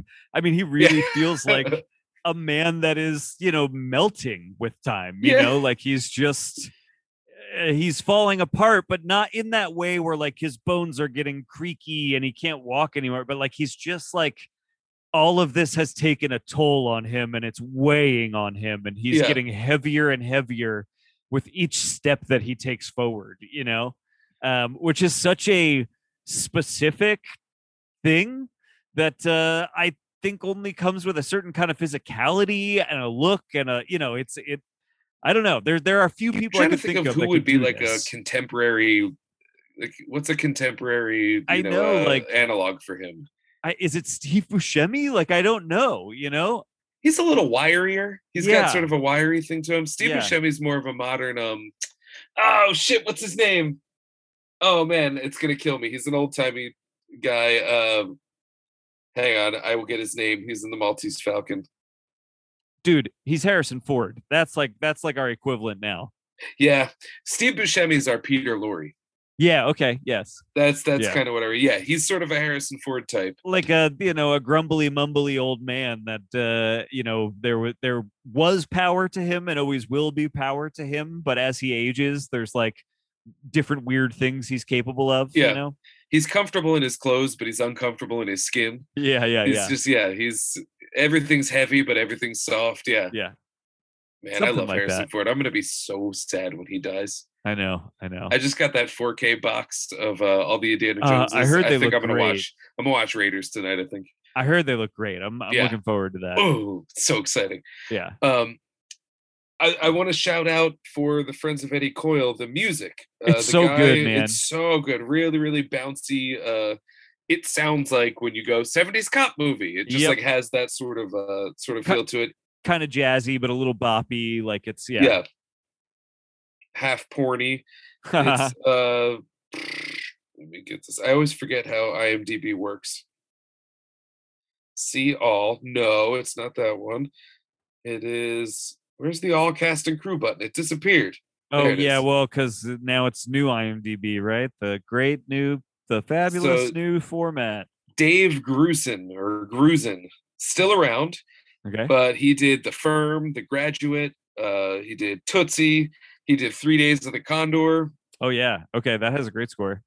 Yeah, he's he's done a lot of he did that movie Homecoming. Okay. Um yeah, he's just it's funny, he's credited on The Simpsons, but it's probably just because they used score samples to reference his movies. I think it looks like he may have. Oh yeah, he worked with like Sydney Pollack before. Yeah. Okay. Very interesting. Had a pretty wild career. Yeah. He also oh, yeah. did also did Heaven Can Wait. I don't know if you uh, Yeah. mentioned that when I missed it, but uh, I've not seen it, but I'm familiar. Uh oh yeah. Wayne's World 2. Hee hee. Look who's talking to. Now this is all soundtracks, so maybe these are just songs that were on the Right. soundtrack, or like references to his work. Uh, Maud and Justice for All, uh, Mother Jugs and Speed. Eh. Yeah, Yeah, I- a lot of good shit here. yeah, and the music is so good in this movie. It was definitely one of the things that I was like very in on the kind of like vibes of like the look and sound of this movie. You know. Yeah. And then also, I think it's worth uh, worth noting that the writer uh, who adapted it, Paul Monash or Monash, he's got some credits here. Um, let me pull out so so he he uh, wrote the screenplay for Salem's Lot. Oh, okay. He wrote the TV series V, which I, Oh, I yeah. loved. Um, what do we got? He wrote the TV series The Untouchables. Um, but Not no, they did an Untouchables TV series. it's from like the 50s. okay. He's okay. also a producer. He produced Carrie. He produced Big Trouble in Little China. Um, he produced the other Carrie. he produced Butch. He was executive producer on Butch Cassidy and Sundance, uh, Slaughterhouse Five, Deadfall. So he's got quite quite the career Yeah. as a producer as well as a writer, and he's the one who adapted the book for this film. That's so interesting. Yeah, I'm, I'm looking at all these credits now. That is a pretty fascinating career, actually. It's funny when you start looking at some of this stuff and you go like, man, that you know, somebody did three things I've heard of, and then like 17 other things, and then you start looking around and going like, oh, they were also a producer, this, that. You're Yeah. like, it seems like every time I start like really digging into this stuff, it's like, oh, everybody that ever worked on anything worked on 17 other cool things. You know? Yeah. I always find combinations like this though weird. Like it's not uncommon, especially nowadays, for an actor to be a producer on everything because that's Right. what you do. You know, once you get a a name to yourself, you start a producing entity, and you know, like Brad Pitt has had an Oscar for years. He just only Right. won his acting Oscar, you know, two years ago Right. um be- because he was a producer you know and like everybody's got their own production company once that once they have a name everybody's pga But to have someone who adapted a book into a screenplay be a producer for genre film, Right. that's a real weird thing. I- Yeah. I feel like that's not as common because it's not like he's a name, but I guess just when you're in the biz, you're in the biz. Yeah, it's interesting. Um, I don't know. I, th- I think that closes my loop on this movie. I don't know that I have anything uh, anything more for you. I don't know if I have any notes. Let me just see. I got um I mentioned the sound design was good. Like there was one scene where they're outdoors and you could just hear like a logging operation going on in the background. Yeah, And like that's a choice. And a lot of a lot of the you know the, the world of this feels very lived in and real. for And. I, you get the sense like because in the Boston scenes, you know, you you get the civics sounds and those beautiful city lights and all that. This was a New Hampshire scene. You get the audio of logging. You get Right. uh, you know brown leaves and stuff, and it's very. I- I think that's employed to kind of show a dichotomy between like, yeah, he wants to run away from this crime-filled city, but his fate is jail in rural New Hampshire. You know, like it's, Yeah, it's, yeah. it's a real fun thing that they're doing with that. Um, I don't think I have anything else on there. Uh, is there anything else on the on the cast here I wanted to say? Mitchell Ryan is the guy that I was naming that's from Liar Liar and Lethal Weapon and Grosse Pointe Blank and Halloween Six, The Curse of Michael Myers. okay, He plays Foley's boss. I He's see. only got yes, he's only got a scene, but he's like one of those guys that you recognize. I know exactly who you mean now. I just finally got a picture of him up here and fully recognize him. And definitely from Liar Liar. Like now that you say that, I can picture him doing like the the scene from Liar Liar. It's the Mostly scene where because they're all in the movie a hundred boardroom. times. Great Yeah. movie. When he's in the boardroom, just like ripping on everybody, like uh, you know, what's his name is bald. Blah blah Yeah. blah. And He's like, oh, I love a good roast. yeah. the way he delivers that line is so good. I believe he's the one that he does he pull a toupee off of his head ultimately and slap it against the wall. I don't think he's the one that gets the Okay. toupee. I think it's just the it's like one of his but he's the guy who uh Fletcher I can't believe I remember his name. He's Yeah. the guy who Fletcher uh wants to uh like he's his boss because he wants to make partners. Yeah, right. Fletcher Reede. I know Fletcher his full Reede. name. I just remember because uh the wife is like, ah, Fletcher, and he goes, ah, Audrey. yeah. And I remember because I love the actress that plays his secretary, and I can just hear her going, Mr. Reede, Mr. Reede. yeah, she was great. Yeah. Uh is she still around? Yeah, I don't know. She's been in tons of shit though. Yeah, she's that she's she's one of the one of them real ones. Liar, liar. Her name is Anne Haney. Ah, she was she died in tons of 2001. Shit. Oh yeah, she's Mrs. Doubtfire, Midnight in the Garden of Good and Evil. She's on Curb Your Enthusiasm, Ally McBeal, Boy Meets World, The Out of Towners, Forces of Nature with Ben Affleck. She was in the Gus Van Sant Psycho and all that fun stuff. I almost Oh, said yes. Lars von Trier Psycho, and now I'm obsessed with somehow getting that movie to happen. But yeah, it's it's. Uh, I always I always wished at the end of Liar Liar, they everyone was just like, wait, wait, wait, wait freeze, freeze, freeze. So magic is real, right? Can we all contend with the fact that birthday magic is real, like and very powerful? No, okay, okay. He just got his rollerblades. I, there's like so much I remember from that movie very distinctly because I saw it so many times. But for some reason, the thing that I think about most often is just Cary Elwes going, "Are you ready for it? It's The the claw. claw. Yeah. It's gonna get you. Oh, it's gonna get you." Just he like plays how the best out of touch stepdad, Dude. who's actually a pretty good guy. he amps up the lame in that Yeah. in such a way that is like so funny to me. I think about it all the time. Oh, it's the claw. Oh, it's Yeah. gonna get you. I was asked by someone who was writing someone something to like dreamcast uh characters for his script. And there's a character that's like a real bad dude. Mhm. And uh for some reason Cary Elwes was the first and last name to pop in my head. I would love to see him, especially now, play more villains Yeah. because I think he's capable of it. And especially now that he's older, he's not quite like you know, he's like hunky in his men of tights days, men in tights days. Yeah. And he's not now. He's you know, he's old. I mean, it's not like an ugly guy, but he's just he's an older guy Uh-huh. now, you know. And I, I would love to see him play some villains. He uh I mean it's not even really a spoiler to say because it was like straight up definitely all over the trailer and stuff, but uh he does play one in that uh, recent Black Christmas movie. Oh yeah, yeah, yeah. Yeah. and, and it's I- fun. He is fun. He, yeah, he was fun. There's there's so much that I like about that movie that I didn't find to be very good at all. I know. I, I pretty much agree with that. Yeah. but you know, Um, I think it was.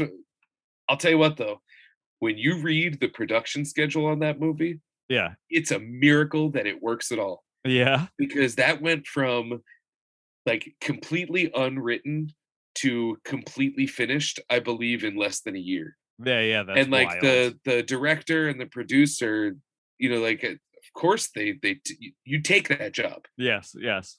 and so the fact that that I think it was just these two women i think i forget their names but the fact that it was just like you want to do this yeah can you have it by september go Yep. and like the fact that they managed to do it and make it thoughtful Yeah. is feels impossible so even though i don't really like that movie i have a tremendous respect Yeah. for just like i certainly couldn't have made something that functional and that thoughtful uh with such little to begin with That is and to of- do so in the shadow of what is probably my favorite slasher of all time. yeah that movie like didn't totally work for me but is one of those movies that i don't think is like a particularly bad movie you know what i Yeah. mean it, it just like didn't really do it for me It's complete.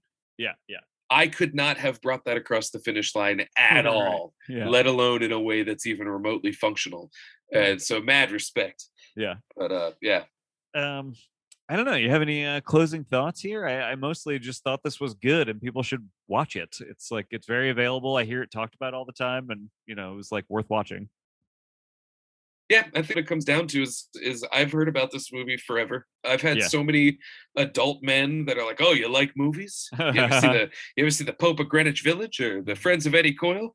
And I go, uh, no, no, I hear that they're great. I've I've heard that so many times, usually with the sentence like, and also never get married, like that. yeah But um, I've I've, and it's the kind of movie that like has always been in my head as something that I need to see, and it's just it's lost in a sea of things that I probably would have pulled the trigger on fast yeah and and quicker than this. So I'm very glad we watched it because I I thought it was like beyond excellent. I I I will watch this again. Yeah. Yeah, and I I gotta assume that there's like a pretty good release of this floating out there somewhere. This is like a I feel like a fairly popular, well-known movie. Yeah. Um so I feel like it must be something you can get your hands on if uh if you would like to uh own it. I'm sure there's some version of it, but Yeah. you know, Philly fans, uh, at the end of this month, we lose Canopy access through the free library. Uh yeah, so right. get on it. If you want to watch The Friends of Eddie Coyle, it's on Canopy. That's where I watched it. Take advantage of Canopy while you still got it, Yeah. because there's only a couple weeks left to that. But as I understand it, there there's other things in the works in terms of like a streaming library. Um, Gotcha. but you know, or just drive to another state, get a library card there. Very easy to do. Plug it in. yeah. Good to go. Yep. Yep. Thank God Jenna's got a Gloucester County Library one because we're gonna have Canopy. Hell yeah.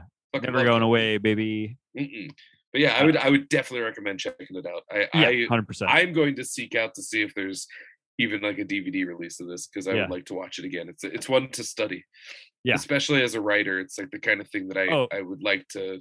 the to- to dialogue write. is so sumptuous in this too sumptuous um there's a lot of great like monologuing throughout the movie that i thought was really really good A lot of great monologuing, and I think it's it's one of those things where now I know that like with your experience with it, you sort of brushed up against it a little bit. There's such a fine line with being expository and cryptic. yeah and yeah you got to find that sweet spot where all the information comes forward but it's not it, it doesn't feel false it Yeah, doesn't yeah. feel like a, a script and i think that this walks that line pretty damn well. Oh yeah. And um you know and i think we can credit the source material for for some of that as well but like as a writer i watch this and i go god damn like i like perhaps a better example of what i'm talking about is pelham 123 sure yeah. I watched the taking of Pelham one two three, and it's like if I could make one script sing and feel so real and yeah. yet so cinematic and so alive as that, I, I could die a happy man. yeah. But like both of those movies are a clinic on how to make your characters real, how to make them become information machines, theme machines, plot machines, while also being people and people that are entertaining to watch. It, it's it's wild. And, and credit to the actors too. I think that's oh yeah that's part of the heavy the lifting. cast is great in this yeah yeah, um yeah i, I agree um, I loved it. Just loved it. hell yeah oh, i'm glad we decided to watch it um Yeah. Should we tell people what we are uh, gonna do next week? I'm- Oh, i'm pretty excited about it Yeah, I'm pretty Uh, excited. I'll let you do it. because I, I I used the phrase closing a loop earlier because I was already thinking ahead to this conversation where we are finally going to close a long time loop, and uh, we're going to watch Live Free or Die Hard, and uh, finally talk about the only Die Hard movie that we have not yet talked about on the show. And I can't wait. It's been a long time since I've seen this movie. I remember liking this movie a lot. I'm pretty pumped. Okay. We've- what's funny is we did five.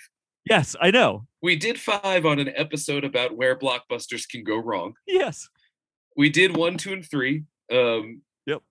Yeah, because one, like you have to. Two, we did it as a continuation. Three Yeah. was Chris Cotton's pick, Yeah. Yeah. Yep. and so because we t- we talking French fries, Yeah. That's right. and um, yeah, and then we skipped four because five was was the one that you know that really fucked up. But Yeah.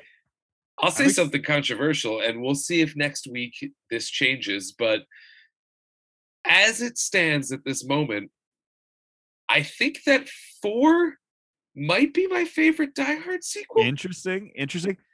Can I I, feel like last time I watched two, two became my favorite sequel, but I really have a fondness for four, and I love three, but I, I I don't have the same love that everyone else has for it. Yeah. Um, at least in relation to the other sequels. Yeah, Five yeah. is dog shit. I fucking hate that movie. Yeah. Yeah.